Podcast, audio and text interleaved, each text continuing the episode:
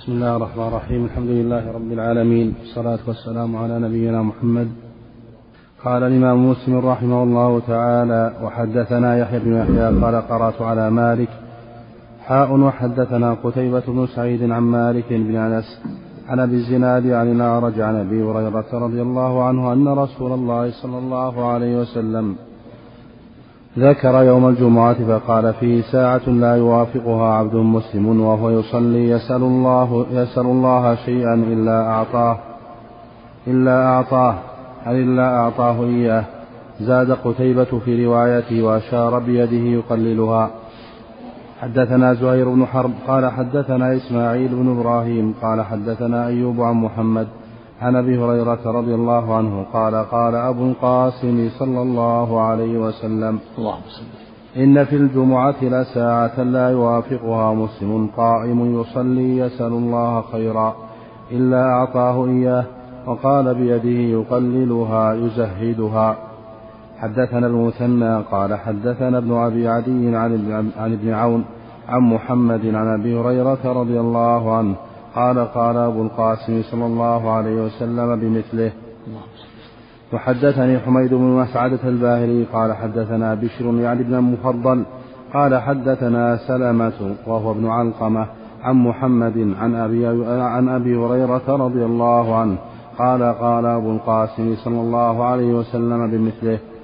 وحدثنا عبد الرحمن بن سلام الجمحي قال حدثنا الربيع يعني ابن مسلم عن محمد بن زياد عن أبي هريرة رضي الله عنه عن النبي صلى الله عليه وسلم أنه قال إن في الجمعة لساعه لا يوافقها مسلم يسأل الله فيها خيرا إلا أعطاه إياه.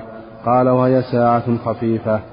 وحدثنا محمد بن رافع قال حدثنا عبد الرزاق قال حدثنا معمر عن همام بن منبه عن أبي هريرة رضي الله عنه عن النبي صلى الله عليه وسلم ولم يقل وهي ساعة خفيفة.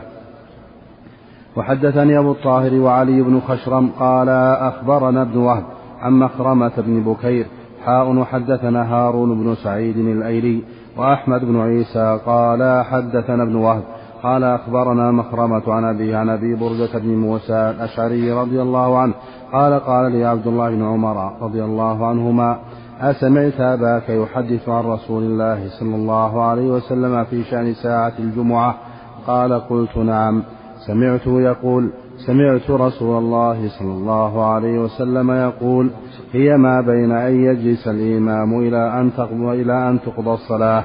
بسم الله الرحمن الرحيم، الحمد لله رب العالمين والصلاة والسلام على نبينا محمد وعلى آله وصحبه أجمعين، أما بعد هذه الحديث فيها بيان ساعة الجمعة وأن في الجمعة ساعة لا يوافقها عبد مسلم يسأل الله خيرا إلا أعطاه إياه.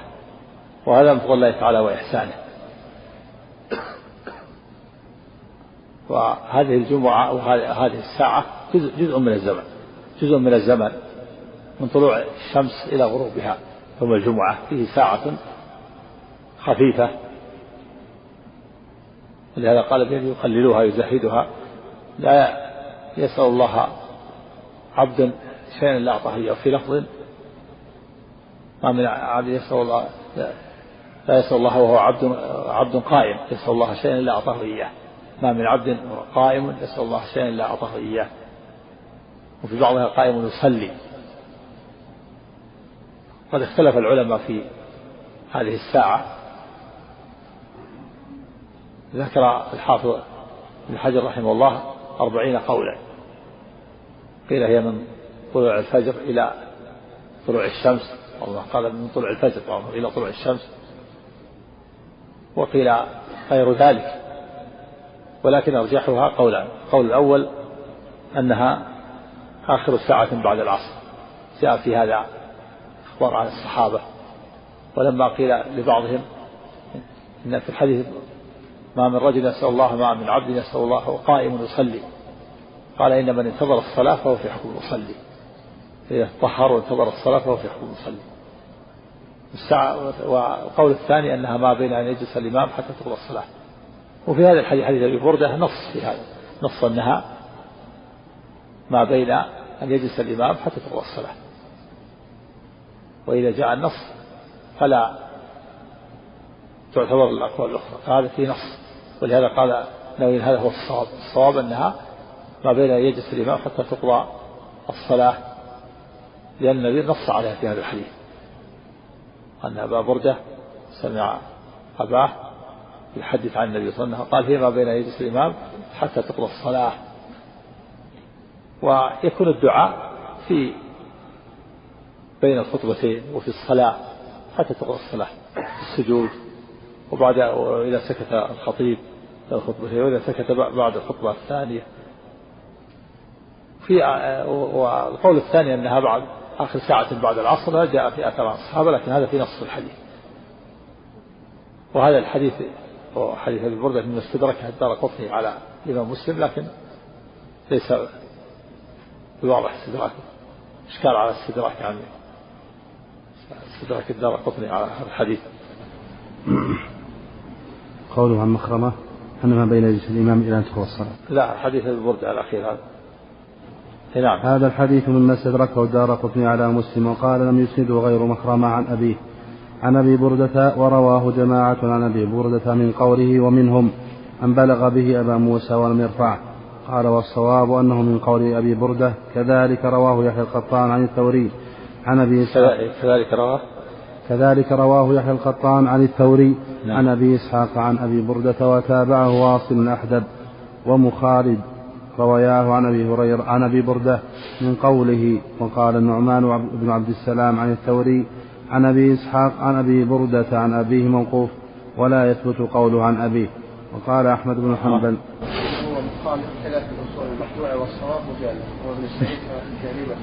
مجالد نعم سعيد. نعم. ولا يثبت قوله عن أبيه. وقال أحمد بن حنبل عن حماد بن خالد. قلت لمخرمة سمعت من أبيك شيئا؟ قال لا. سمعت. سمعت من أبيك. قلت لمخرمة سمعت من أبيك شيئا؟ قال لا. هذا كلام الدار قطني. وهو الذي استدركه بناء بناه على هذه القاعدة. بناه على القاعدة المعروفة له. ولأكثر محدثين أنه إذا تعارض في رواية الحديث وقف ورفع أو إرسال واتصال حكموا بالوقف والإرسال. وهي قاعدة ضعيفة ممنوعة. والصحيح طريقة الأصوليين والفقهاء والبخاري ومسلم ومحقق المحدثين أنه يحكم بالرفع والاتصال لأنها زيادة ثقة وقد سبق بيان هذه المسألة واضحا في الفصول السابقة في مقدمة كتابي وسبق التنبيه على مثل هذا في مواضع أقوى في مواضع أخر بعدها. وقد روينا في سنن البيهقي عن أحمد بن سلمة قال ذكرت مسلم بن حجاج حديث ذكرت ذكرت مسلم بن حجاج حديث مخرمة حديث مخرمة هذا وقال مسلم هو أجود حديث وأصحه في بيان ساعة الجمعة. نعم. المقصود أن أنها أرجحها هذا نقول هذا حديث فيه نص على الساعة. نعم. وحدث نعم. لا ما كل حكم الرفع اجتهاد لكن عندنا هذا الحديث فيه نص هذا. هذا نص نعم. نعم. إيه. يقول نوع على طريقة الأكثرين أنه يقول انفرد بها تقديم رواية الأكثر. بناء على أن من على أن أنه إذا انفرد بعضهم بعض الرواة فإنه لا يعتبر وإنما يعتبر قول إذا انفرد بعضهم برواية أو بالوصف دون الآخرين فالحكم للأكثرين إذا قطعوا. وإذا انفرد أحدهم بالرفع وعن الأكثرين وهم وقفوا فالحكم للأكثر نعم. نعم. في مع الصحابة. نعم. نعم. يعني لأنه أقول الصحيح يعني يقول الصحيح الحكم لمن لمن وصل أو رفع لأن معه زيادة علم خفيت على غيره. نعم. وحدثني حرملة بن يحيى قال أخبرنا ابن وهب قال أخبرني يونس عن ابن شهاب قال أخبرني عبد الرحمن الأعرج أن الأعرج أنه سمع أبا هريرة رضي الله عنه يقول قال رسول الله صلى الله عليه وسلم خير يوم طلعت عليه الشمس يوم الجمعة فيه خلق آدم وفيه أدخل الجنة وفيه أخرج منها. وحدثنا قتيبة بن سعيد قال حدثنا المغيرة يعني الحزامي عن أبي الزناد عن الأعرج عن أبي هريرة رضي الله عنه أن النبي صلى الله عليه وسلم قال خير يوم طلعت عليه الشمس يوم الجمعة فيه خلق آدم وفيه أدخل الجنة وفيه أخرج منها ولا تقوم الساعة إلا في يوم الجمعة. نعم وهذا الحديث فيه بيان فضل يوم الجمعة وأنه أفضل الأيام وخيرها. وفيه أن هذه الأمور تكون يوم الجمعة وكانت يوم فيه خلق آدم وفيه يدخل الجنة وفيه يخرج منها وفيه تقوم الساعة. كل هذه الأمور في يوم الجمعة وهو خير الأيام. نعم.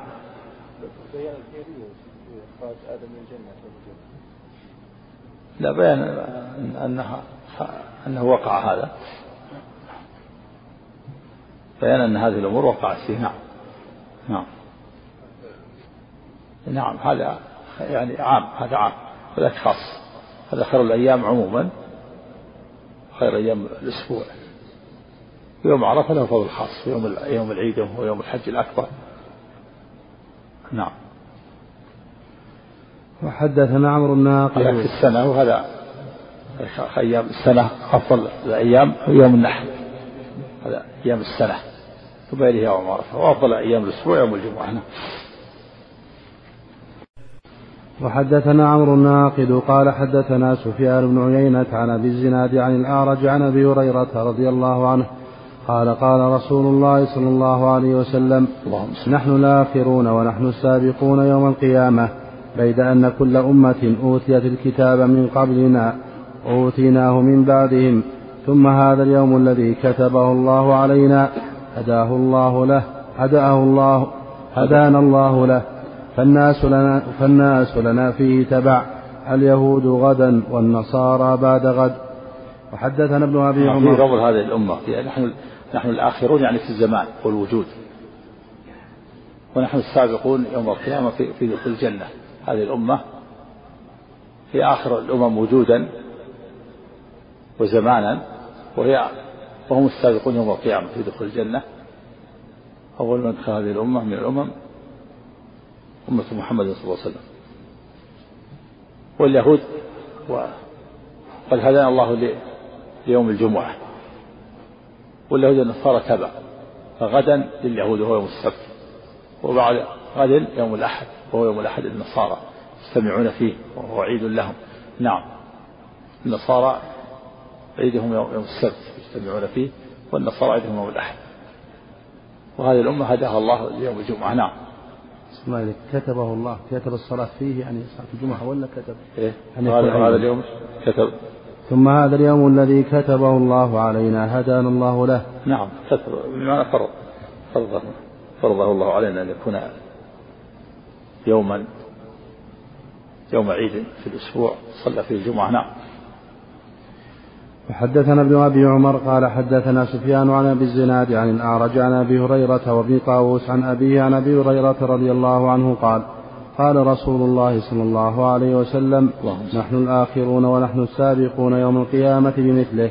وحدثنا قتيبة بن سعيد وزهير بن حرب قال حدثنا جرير عن الأعمش عن أبي صالح عن أبي هريرة رضي الله عنه قال قال رسول الله صلى الله عليه وسلم نحن الآخرون الأولون يوم القيامة ونحن أول من يدخل الجنة بيد أنهم أوتوا الكتاب من قبلنا وأوتيناه من بعدهم. فاختلفوا فهدانا الله لما اختلفوا فيه من الحق. فهذا يومهم الذي اختلفوا فيه هدانا الله له. قال يوم الجمعة فاليوم لنا وغدا لليهود وبعد غد للنصارى. نعم. اختلفوا فيه لأنه وكلوا إلى إلى اجتهادهم ولم يعين لهم. فاختلف اجتهادهم فلم يحتد له لم يحتد له. ونحن عينها الله لنا ولم يوكل إلى اجتهادنا فهدانا الله ليوم الجمعة. فيوم الجمعة للمسلمين ويوم السبت لليهود ويوم الأحد للنصارى. لم يعين لهم وإنما وكلوا إلى اجتهادهم فاختلفوا فيه فلم يهتدوا له. ونحن عينه الله لنا ولم يوكل إلى اجتهادنا فهدانا الله يوم الجمعة. فهذا يومنا يوم الجمعة وغدا لليهود وبعد غد للنصارى. نعم. وحدثنا محمد بن رافع قال حدثنا عبد الرزاق قال أخبرنا معمر عن همام بن منبه أخي وهب بن منبه قال هذا ما حدثنا أبو هريرة رضي الله عنه عن محمد رس عن محمد رسول الله صلى الله عليه وسلم. قال قال رسول الله صلى الله عليه وسلم. نحن الآخرون السابقون يوم القيامة بيد أنهم أوتوا الكتاب من قبلنا وأوتيناه من بعدهم. وهذا يومهم الذي فرض عليهم فاختلفوا فيه فهدانا الله له فهم لنا فيه تبع فاليهود غدا والنصارى بعد غد. حدثنا أبو وحدثنا أبو كريب وواصل بن عبد الأعلى قال حدثنا ابن فضيل عن أبي مالك الأشجعي عن أبي حازم عن أبي هريرة رضي الله عنه وعن ربعي بن حراش عن حذيفة رضي الله عنه قال قال قال رسول الله صلى الله عليه وسلم أضل الله عن الجمعة من كان قبلنا فكان اليهود يوم السبت وكان للنصارى يوم الأحد فجاء الله بنا فهدانا الله ليوم الجمعة فجعل الجمعة والسبت والأحد وكذلك هم تبع لنا يوم القيامة.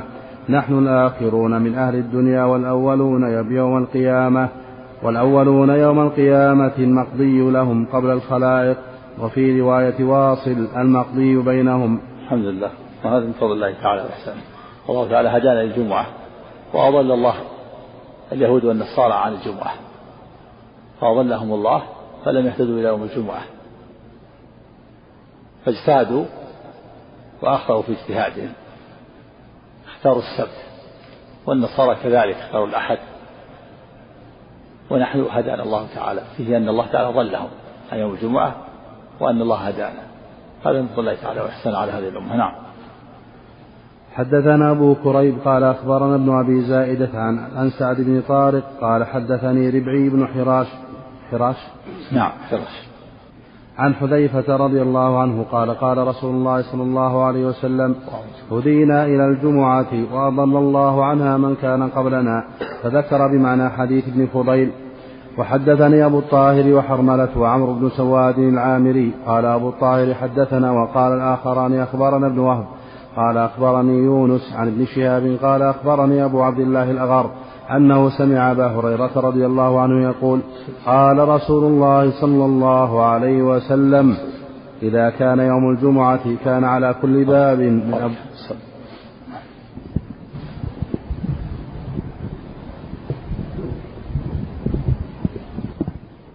حدثني أبو الطاهر وحرملة وعمر بن سواد العامري قال أبو الطاهر حدثنا وقال الآخران أخبرنا ابن وهب قال أخبرني يونس عن ابن شهاب قال أخبرني أبو عبد الله الأغر أنه سمع أبا هريرة رضي الله عنه يقول قال رسول الله صلى الله عليه وسلم الله. إذا كان يوم الجمعة كان على كل باب من أبواب المسجد ملائكة يكتبون الأول فالأول فإذا جلس الإمام طووا الصحف وجاءوا يستمعون الذكر. ومثل المهجر كمثل الذي يهدي البدنة ثم كالذي يهدي بقرة ثم كالذي يهدي الكبش ثم كالذي يهدي الدجاجة ثم كالذي يهدي البيضة. والمهجر المبكر يعني. المبكر الذي يبكر الجمعة والتهجير التبكير وفي فضل التبكير يوم الجمعة. وأن الملائكة يجلسون على الأبواب يكتبون الأول فالأول المتقدم. فالمتقدم وفي أن المتقدم كالذي يهدي بدنه ثم كالذي يهدي بقرة ثم كالذي يهدي كبش ثم الذي يهدي دجاجة ثم كالذي يهدي بيضة. جاء في الحديث الآخر أن من جاء في الساعة الأولى فكأنما قرب بدنه من بعيد ومن جاء في الساعة الثانية فكأنما قرب بقرة ومن جاء في الساعة الثالثة فكأنما قرب كبشا أقرا ومن جاء في السابعة الرابعة فكأنما قرب دجاجة ومن جاء في الساعة الخامسة فكأنما قرب بيضة. ثم يأخذ الإمام في الساعة في الساعة السادسة. فإذا خرج الإمام طوت الملائكة الصحف وجلسوا يستمعون الذكر. جاء في غير الصحيحين البطة أيضا بعد بعد الدجاجة والعصفور والعصفور أيضا بعد بعد الدجاجة بعد في, في آخر عصفور قبل البيضة. نعم. نعم. الخطيب الخطيب هو الخطيب هو هو هو الإمام. هو الذي يدخل في الساعة السادسة. نعم. ها؟ لا. الإمام ما يفوت هذا الفضل له أجر وأجر من خلفه. نعم. حدثنا يحيى بن يحيى وعمر الناقد عن سفيان عن الزهري عن سعيد عن أبي هريرة رضي الله عنه عن النبي صلى الله عليه وسلم لو كان يفوته هذا كما تقدم أحد ما صلى من الناس أحد. أو ياتي أو أو يطلب منه مبكر لكن ليس المطلوب من هذا. والنبي صلى الله عليه وسلم ما كان يخرج إلا عند كان ما كان يخرج إلا للخطبه ما كان يأتي مبكرا. نعم. نعم. لا. الرسول عليه أفضل الخلق ولا يخرج إلا في الساعة السادسة. وكذلك الصلوات كلها ما يأتي إلا عند الإقامة. نعم. يصلي في بيته. يصلي في بيته الرواتب نعم. نعم. حدثنا يحيى بن يحيى وعمر الناقد عن سفيان عن الزهري عن سعيد عن أبي هريرة رضي الله عنه عن النبي صلى الله عليه وسلم بمثله. وحدثنا قتيبة بن سعيد قال حدثنا يعقوب يعني بن عبد الرحمن عن سهيل عن أبيه عن أبي هريرة رضي الله عنه أن رسول الله صلى الله عليه وسلم قال على كل باب من أبواب المسجد ملك يكتب الأول فالأول مثل الجزور ثم نزلهم حتى صغر إلى مثل البيضة فإذا جلس الإمام طويت الصحف وحضروا الذكر. نعم. وحدثنا أمية بن بسطام قال حدثنا يزيد يعني بن زريع قال حدثنا روح عن سهيل عن أبيه عن أبي هريرة رضي الله عنه عن النبي صلى الله عليه وسلم قال من اغتسل ثم أتى الجمعة فصلى ما قدر له ثم أنصت حتى يفرغ من خطبته ثم يصلي معه غفر له ما بينه وبين الجمعة الأخرى وفضل ثلاثة أيام. نعم. سبق هذا نعم. وحدثنا يحيى بن يحيى. أن هذا الفضل الذي يحصل مغفرة الذنوب بهذا الامتثال والاستماع. والقرب من الإمام. نعم. يصلي ما قدر له. نعم. وحدثنا يحيى بن يحيى وأبو بكر بن أبي شيبة وأبو كريب.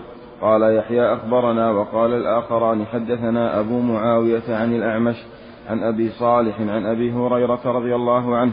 قال قال رسول الله صلى الله عليه وسلم من توضأ فأحسن الوضوء ثم أتى الجمعة فاستمع وأنصت غفر له ما بينه وبين الأعمش عن الأعمش عن أبي صالح نعم. عن أبي هريرة رضي الله عنه قال قال رسول الله صلى الله عليه وسلم من توضأ فأحسن الوضوء ثم أتى الجمعة فاستمع وأنصت غفر له ما بينه وبين الجمعة وزيادة ثلاثة أيام ومن مس الحصى فقد لغى. وهذا فيه دليل على عدم وجوب الغسل يوم الجمعة. دليل على الأمر ليس للوجوب في الأحاديث الأخرى. بدليل أنه رتب الفضل رتبه على الوضوء. قال من توضأ فأحسن الوضوء. فدل على أن الغسل ليس بواجب وأن الأوامر التي جاءت في الغسل محمولة على الاستحباب. لأنه رتب التوضأ على الوضوء. قال من توضأ فأحسن الوضوء. أحسن يعني أبلغ الوضوء وأتمه مثلا غسل ثلاثا ثلاثا. واستمع وأنصت. يعني أصغى. أصغى واستمع لما يقوله الإمام. بهذه توضأ وأحسن الوضوء واستمع وأنصت لما يقوله الإمام. غفر له ما بينه وبين الجمعة الأخرى ثلاثة أيام نعم. وحدثنا أبو بكر بن أبي شيبة وإسحاق بن إبراهيم. قال أبو رحمك الله. نعم.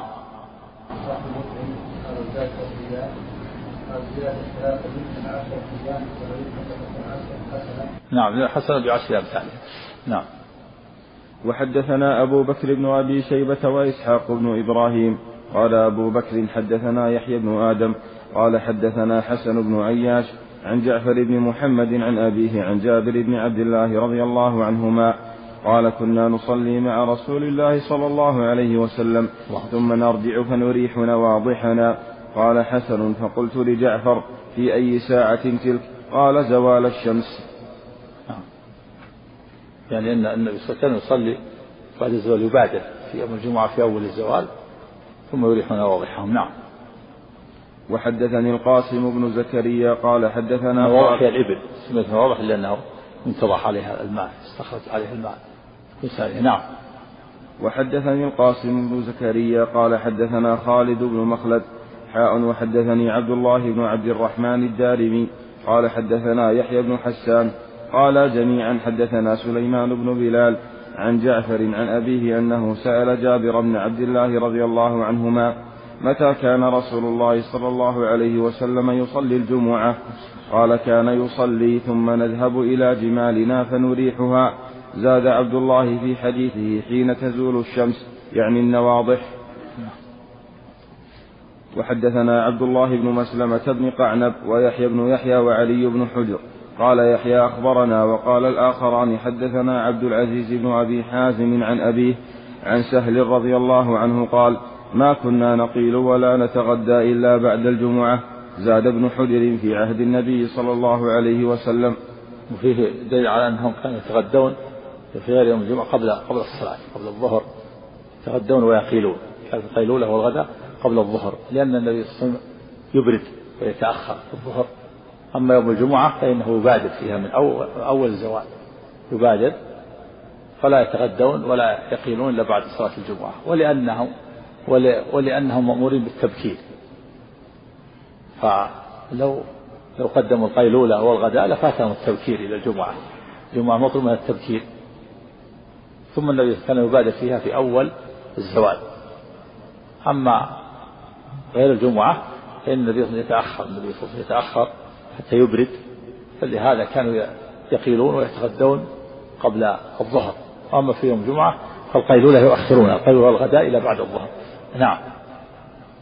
وحدثنا يحيى بن يحيى وإسحاق بن إبراهيم قال أخبرنا وكيع عن يعلى بن الحارث المحاربي عن إياس بن سلمة بن الأكوع عن أبيه رضي الله عنه قال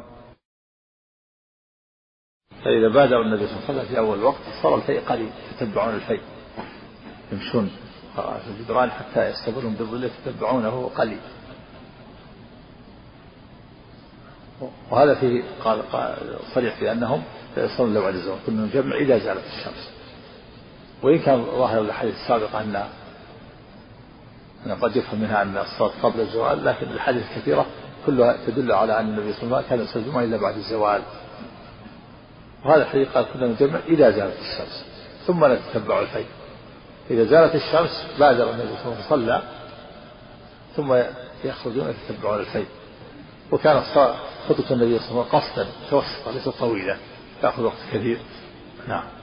لأنه عليه الصلاة والسلام أوتي جوامع الكلم ويجمع المعاني الغزيرة في ألفاظ قليلة عليه الصلاة والسلام. نعم. لأن الحديث الكثيرة دلت على أن كلها بعد الزواج حديث كثيرة. ولهذا جزم البخاري رحمه الله في صحيح الترجمة بأن بأن صلاة الجمعة بعد الزواج نعم. نعم. وحدثنا إسحاق بن إبراهيم قال قول جمهور العلماء. جمهور على أن على أن الجمعة لا تصح إلا بعد الزواج وعليها أكثر الأحاديث.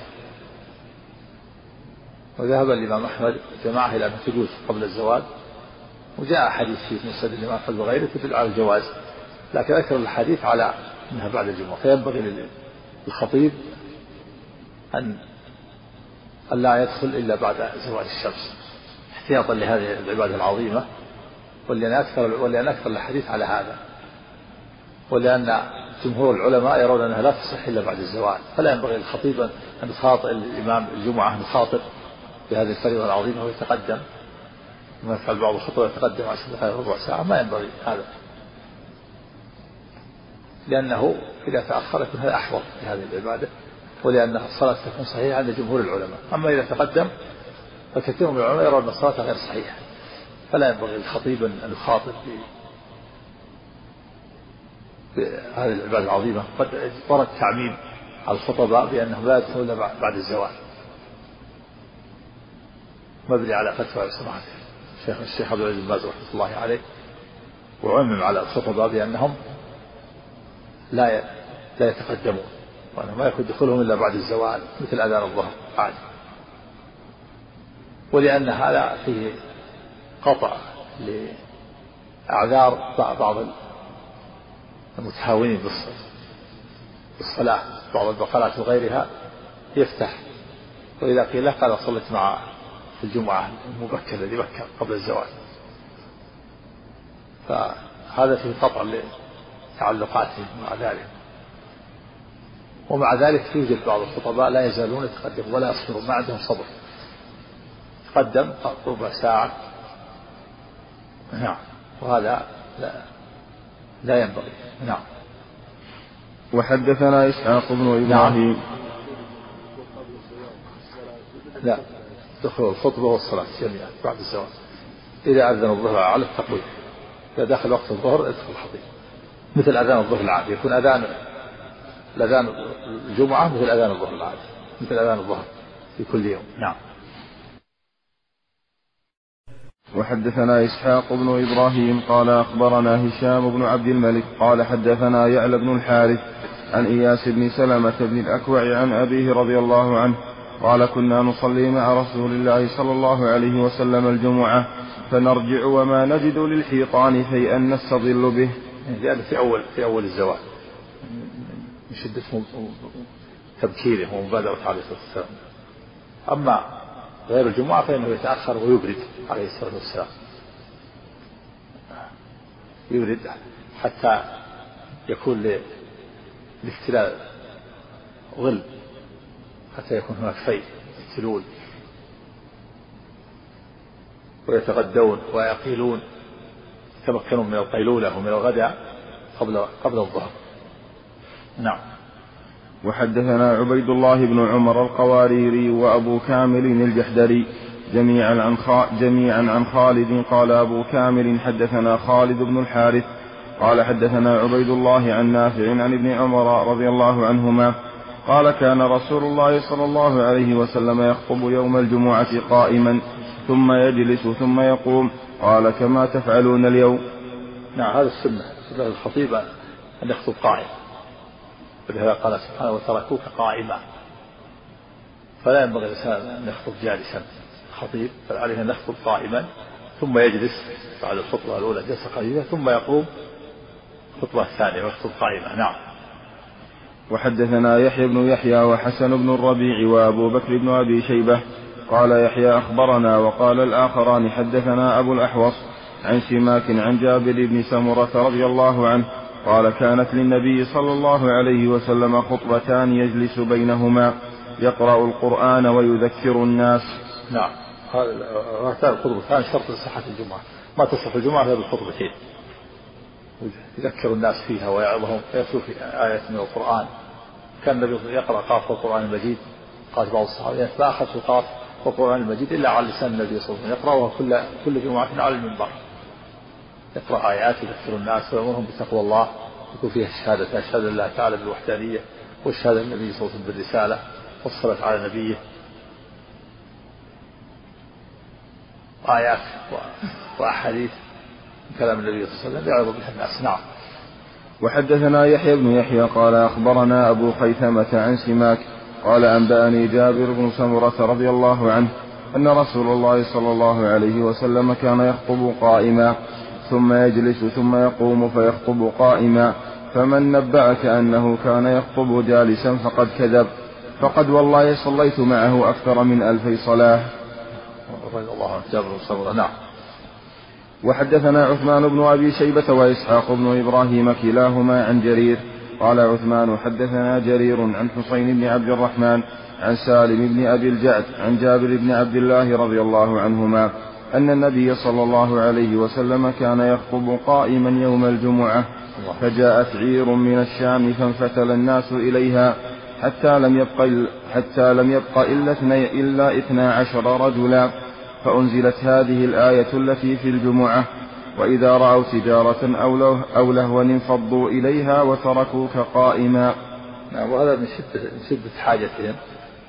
الشدة التي أصابتهم والحاجة فرحوا وخرجوا إليها ولم يعلموا الحكم الشرعي وأنه لا يجوز. وقيل إن هذا كانت لما كانت الخطبة بعد الصلاة لكن هذا لا دليل عليه. قال بعضهم إن هذا كانت الخطبة اولا بعد الصلاة كانت الصلاة اولا ثم لما صلوا خرجوا. لكن هذا يقول لا دليل عليه. والصواب أن هذا أن أنهم خرجوا من أجل شدة حاجتهم مثل ما أصاب من أجل ما أصابهم من الشدة والضيق والمجاعة. خرجوا إليها قبل أن يعلموا الحكم الشرعي ثم لما نهاهم الله وأدبهم تأدبوا ولم يحصل منهم بعد ذلك تخلف. نعم.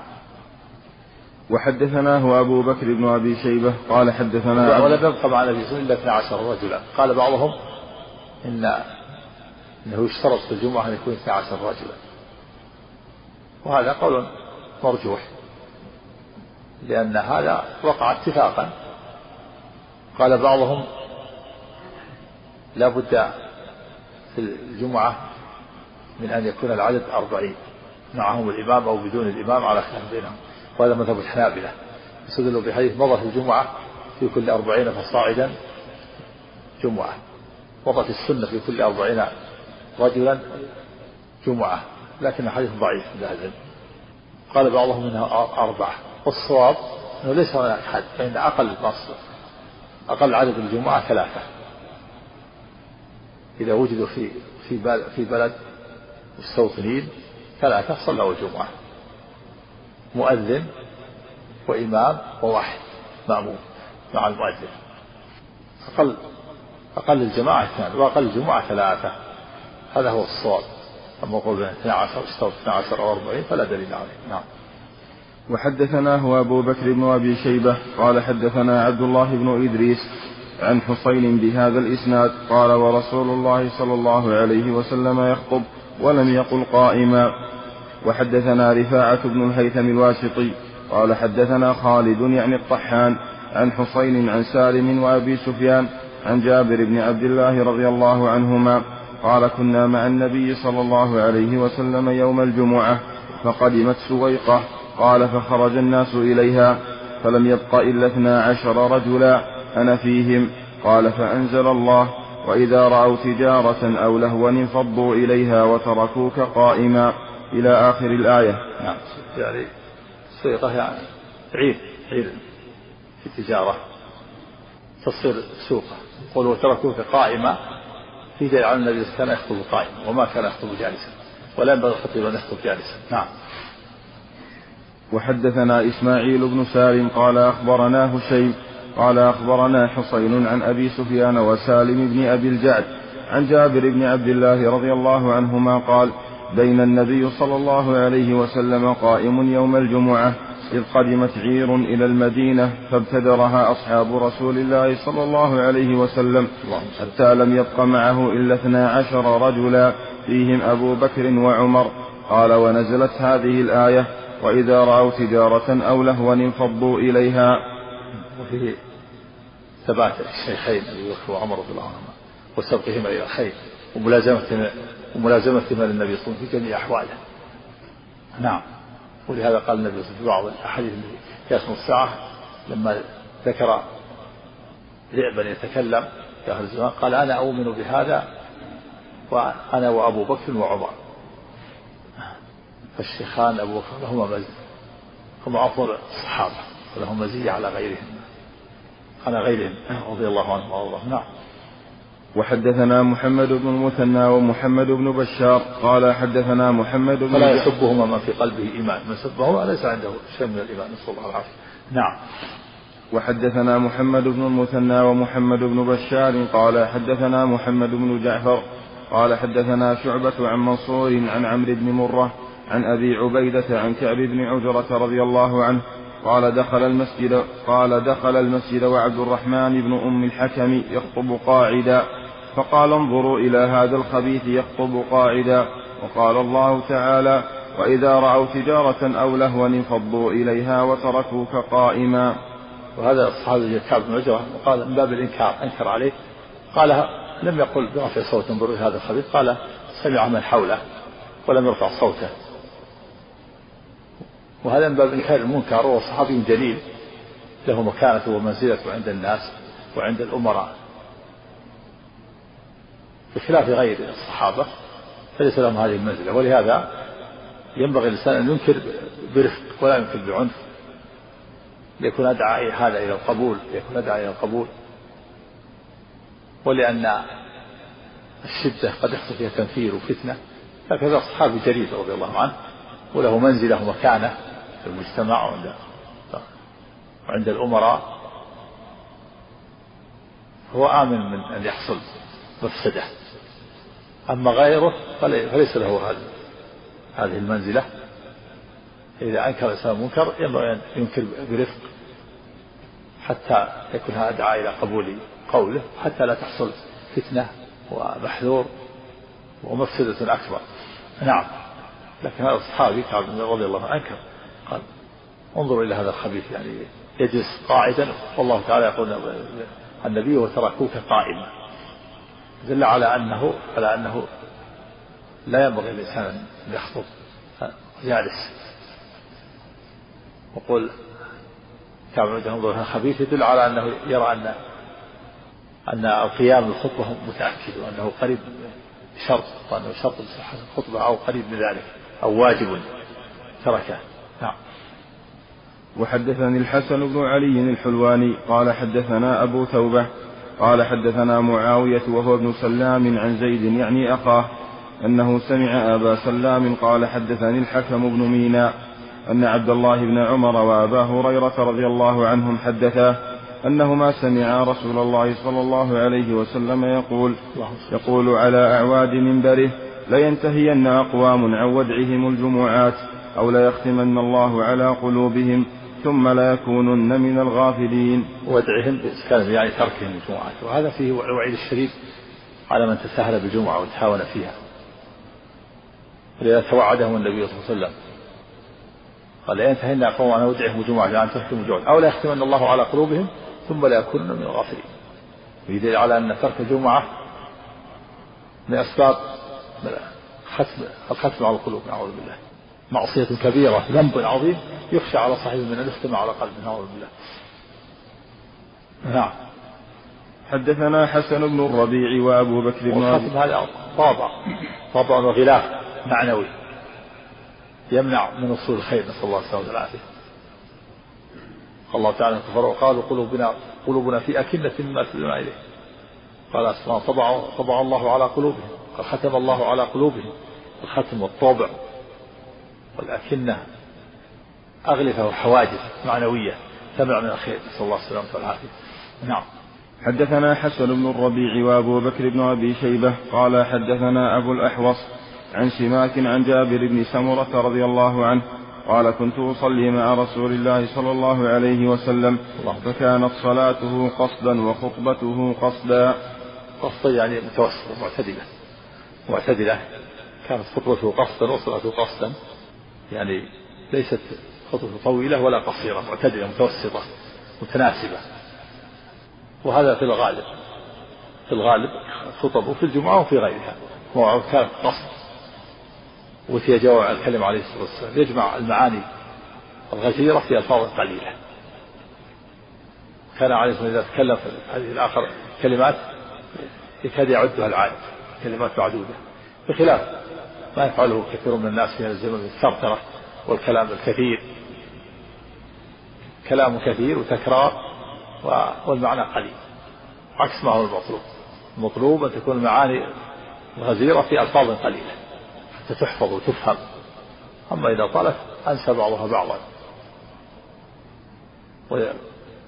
ويستيأتي حديث أن طول صلاة الرجل وقصر خطبته مئنة مفرده وهذا في الغالب وقد تدعو الحاجة إلى الإطالة أحيانا يعني يكون الموضوع يحتاج إلى أن يستوفي الخطيب. قد تكون موعظة طويلة أحيانا كان يحدث أمر أو أمور مهمة لا بد من التنبيه عليها. ثبت أيضا في صحيح مسلم النبي صلى الله عليه وسلم خطب الناس مرة بعد صلاة الفجر حتى حان الظهر ثم نزل فصلى ثم صعد المنبر. وتكلم حتى حان وقت العصر ثم نزل فصلى ثم صعد المنبر وتكلم حتى حان وقت المغرب. وذكر كل شيء. ما يكون في المستقبل قال الصحابي فأحفظنا أعلمنا حفظه من حفظه وضيعه وضيعه. هذا لأمر عارض حصل عليه الصلاة والسلام. نعم. وإلا في الغالب أن خطبته متوسط خطبته قصدا وصلاته قصدا نعم. وحدثنا أبو بكر بن أبي شيبة وابن نمير قال حدثنا محمد بن بشر قال حدثنا زكريا قال حدثني سماك بن حرب عن جابر بن سمرة رضي الله عنه قال كنت أصلي مع النبي صلى الله عليه وسلم الصلوات فكانت صلاته قصدا وخطبته قصدا. وفي رواية أبي بكر زكريا وعن سماك وحدثني محمد بن المثنى قال حدثنا عبد الوهاب بن عبد المجيد عن جعفر بن محمد عن أبيه عن جابر بن عبد الله رضي الله عنهما قال كان رسول الله صلى الله عليه وسلم إذا خطب احمرت عيناه وعلى صوته واشتد غضبه حتى كأنه منذر, منذر جيش يقول صبحكم ومساكم ويقول بعثت أنا والساعة كهاتين ويقرن بين إصبعيه السبابة والوسطى ويقول أما بعد فإن خير الحديث كتاب الله وخير الهدي هدي محمد صلى الله عليه وسلم وشر الأمور محدثاتها وكل بدعة ضلالة. ثم يقول أنا أولى بكل مؤمن من نفسه من ترك مالا فلأهله ومن ترك دينا أو, ضي أو ضياعا فإلي وعلي. نعم. وهذا فيه أن عليه السلام كان يخطب في خطبه كان يخطب بحماسة بشجاعة وبقوة فإذا خطب احمرت عيناه وعلى صوته واشتد غضبه كأنه منذر جيش يقول صبحكم ومساكم كأنه يقول جاءكم الجيش. لأن هذا أدعى إلى إلى القبول وأدعى إلى إصغاء المستمعين وانتباههم. إذا كان الخطيب يخطب قائم يخطب بقوة وشجاعة. كان إذا خطب عليه الصلاة احمر وجهه واشتد غضبه وعلى صوته كأنه من الجيش كأنه يحذر الناس يقول جاءكم الجيش أقبل هجم عليكم الجيش. استعدوا خذوا حذركم بخلاف ما إذا كان الخطيب يخطب بصوت ضعيف متماوت في بعض الخطباء يكون صوته ضعيف خطب متماوت. يجلب النوم لا هذا لا ليس بمشروع. مشروع أن يكون الخطيب يخطب بقوة وشجاعة وحماس ما يخطب بتماوت. ويرفع صوته حتى يؤثر في السامعين. ويكون هذا أدعى إلى القبول والانتباه حتى يحصل تفاعل بينه وبين المأمومين. أما إذا كان الصوت ضعيف والخطب بصوت متماوت هذا في الغالب ما يستفاد ولا يؤثر. ما يفيد ولا يؤثر. ولهذا كان النبي يخطب بهذا بقوة وشجاعة ويحمر وجهه ويعلم صوته حتى كأنه ينذر الناس من جيش هجم عليه.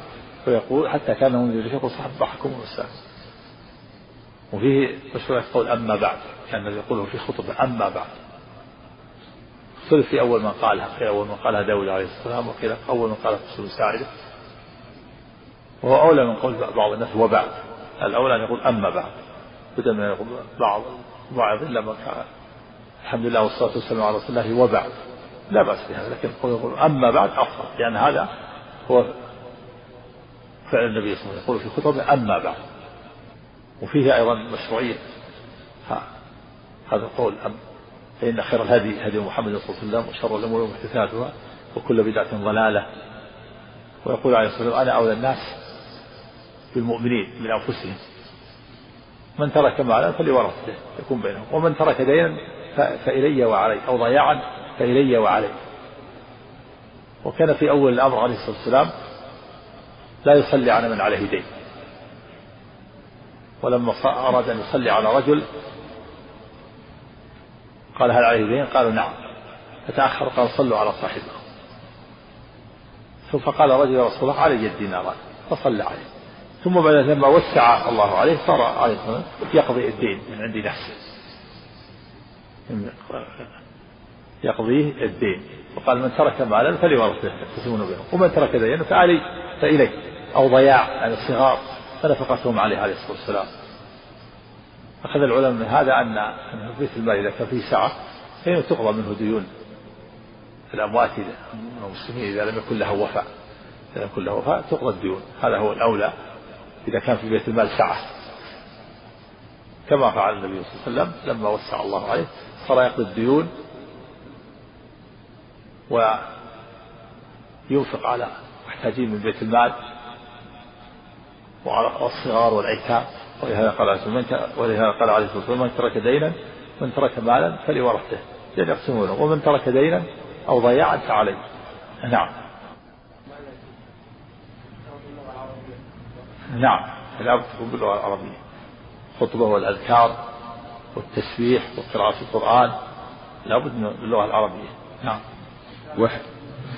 نعم.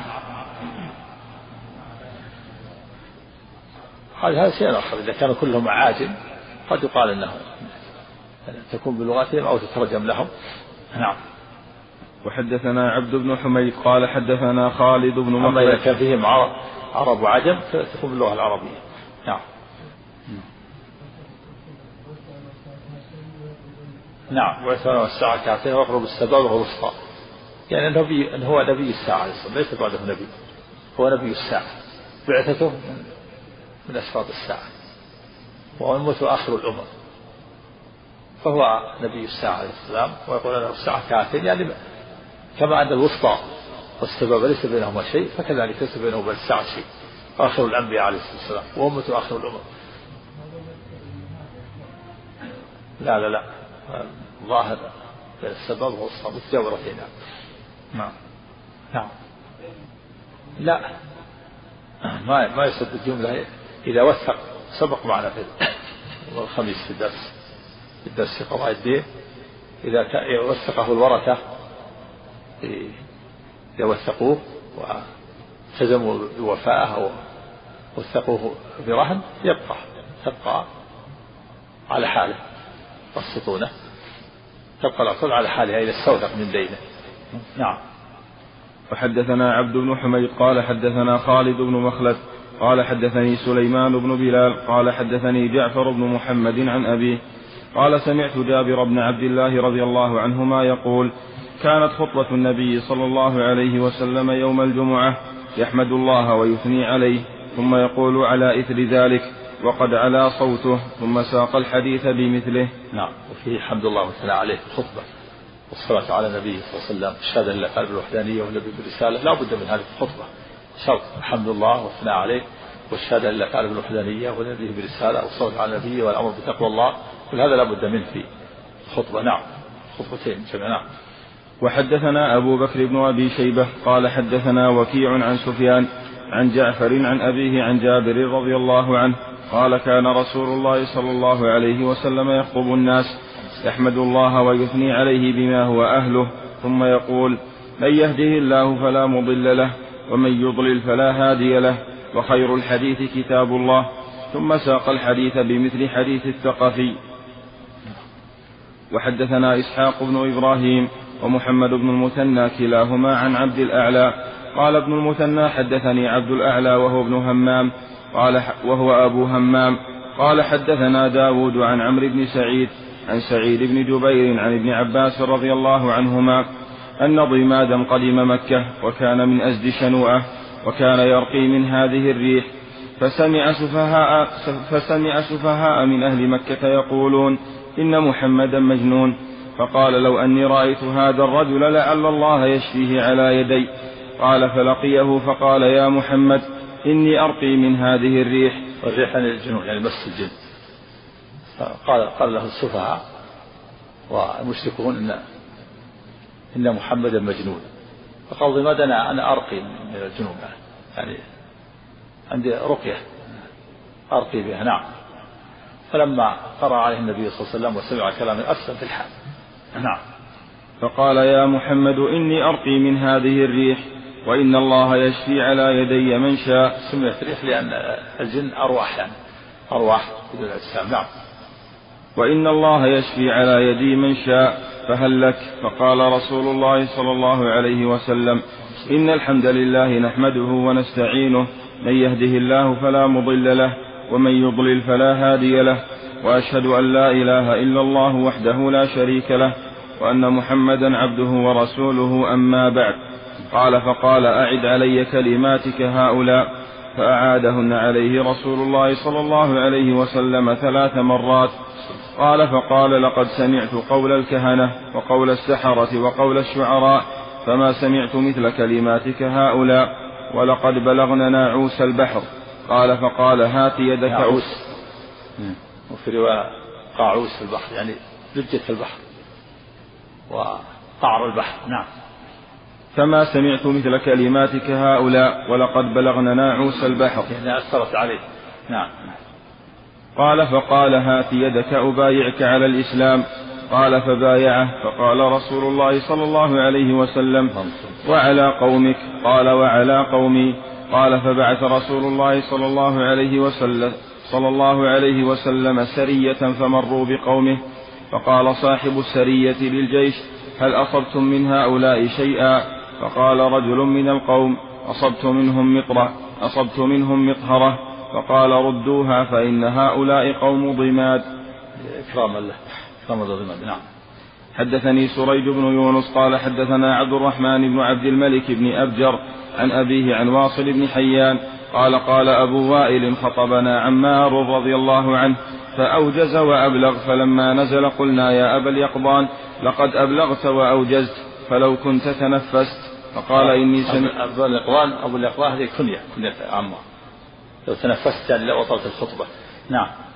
فلو كنت تنفست فقال إني سمعت رسول الله صلى الله عليه وسلم يقول إن طول صلاة الرجل وقصر خطبته مئنة من فقهه فأطيلوا الصلاة واقصروا الخطبة وإن من البيان سحرا. نعم هذا فيه بيان أن طول صلاة الرجل وقصر الخطبة مئنة يعني علامة على فقهه. وذلك لأن الفقيه والبليغ هو الذي يجمع الكلمات المعاني الغزيرة في ألفاظ قليلة. فتكون خطبة قصيرة. وهكذا كان خطبة النبي صلى الله عليه وسلم. أما غير البليغ وغير الفقيه يكون الكلام كثير والمعنى قليل. يردد الكلام يكون ثرثرة. أما أما البليغ والفقيه فإنه يجمع المعاني الغزيرة في ألفاظ قليلة. فتكون خطبته قصيرة وصلاته طويلة. نعم. وقلنا من البيان السحر اختلف فيه. هل هو ذم أو مدح؟ قال بعضهم أنه ذم. للبيان. وقيل إنه مدح. والأقرب أنه مدح. السياق يقتضي أنه يكون مدح. ولهذا قال إن طول الصلاة الرجل وقصر الحكم إنة من فقه يعني علامة. فالبيان فالبيان فالبيان والفصاحة أن تكون الألفاظ قليلة والمعاني كثيرة. وهذا من البيان المحمود. نعم. حدثنا أبو بكر بن أبي شيبة ومحمد بن عبد الله بن نمير. قال حدثنا وكيع عن سفيان عن عبد العزيز بن رفيع عن تميم بن طر عن تميم بن طرفة عن عدي بن حاتم رضي الله عنه أن رجلا خطب عند النبي صلى الله عليه وسلم فقال من يطع الله ورسوله فقد رشد ومن يعصهما فقد غوى. رشد. فقال أحسن الله إليك. يصلح. نعم. فقال من يطع الله ورسوله فقد رشد ومن يعصهما فقد غوى. فقال رسول الله صلى الله عليه وسلم بئس الخطيب أنت. قل ومن يعص الله ورسوله؟ قال ابن نمير فقد غوي. غوي وغوى. نعم أبي بن حاتم. نعم. هذا في يعارض هذا الحديث حديث أنس. الصحيحين أن النبي صلى الله عليه وسلم قال أن يكون الله ورسوله أحب إليه مما سواهما. ثلاث من كنا فيه وجد بهن حلاوة الإيمان. أن يكون الله ورسوله أحب إليه مما سواهما فجمع الضمير. ضمير الضمير جمع أو ثنى الضمير لله تعالى ولرسوله قال أحب إليه مما سواهما. وهذا الخطيب لما قال من يطع من يعصهما فقد غوي قال له بئس الخطيبان. قل ومن يعص الله ورسوله. لا تجمع لا تجمع ضمير الرسول مع ضمير الرب. اختلف العلماء في الجمع بينهما فقيل إن هذا كان أنه منسوخ هذا الحديث بحديث أنس. ومن يعص الله ورسوله فقد غوى. رحمك الله. أن يكون الله ورسوله حب اليه مما سواه قيل أنه منسوخ في هذا الحديث. وقيل إن النهي في قوله قل ومن يعص الله ورسوله هذا محمول على الأدب والتنزيه. وحديث أنس محمول على الجواز. يعني يجوز ان أن تجمع ضمير الرسول مع الرسول ضمير الرسول مع ضمير الرب. ولكن هذا يجوز هذا لكن الأفضل والأولى أن تفرد ضمير النبي صلى الله عليه وسلم. يكون قوله ومن يصل الله ورسوله هذا محمول على الأدب والنهي محمول على التنزيه. و وحديث أنس يقول له صحابه بينهم محمول على التنزيه على الجواز وأنه جائز. نعم. حدثنا قتيبة بن سعيد وأبو بكر بن أبي شيبة وإسحاق الحنظلي جميعا عن ابن عيينة. قال قتيبة حدثنا سفيان عن عمرو سمع عطاء يخبر سمع عطاء يخبر عن صفوان بن يعلى عن صفوان بن يعلى عن أبيه رضي الله عنه أنه أنه سمع النبي صلى الله عليه وسلم يقرأ على المنبر ونادوا يا مالك. بارك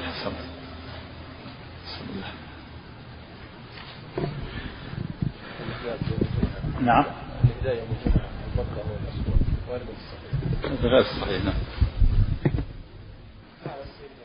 نعم. نعم. هذا جاء النبي يتكي اتكاء سنة يعني. قد يقال له سنة قد يقال أنه مباح. نعم. ليس ليس ليس بظاهر. ما هو ظاهر يكون الإيمان لا يتم إلا إلا به ما يقتضي الجمع. نعم. الأقرب أنه للتنزيه للجواز أو أنه منسوخ. نعم. إما أنه منسوخ هذا الحديث قبس خطيبا أو أنه محمول على الأدب والتنزيه. نعم. عبد إيش؟ المحمود. هذا يتوقف على ثبوت الاسم. هل من أسماء الله المحمود؟ أو أنه وصف الله خبر عنه بأنه محمود. نعم.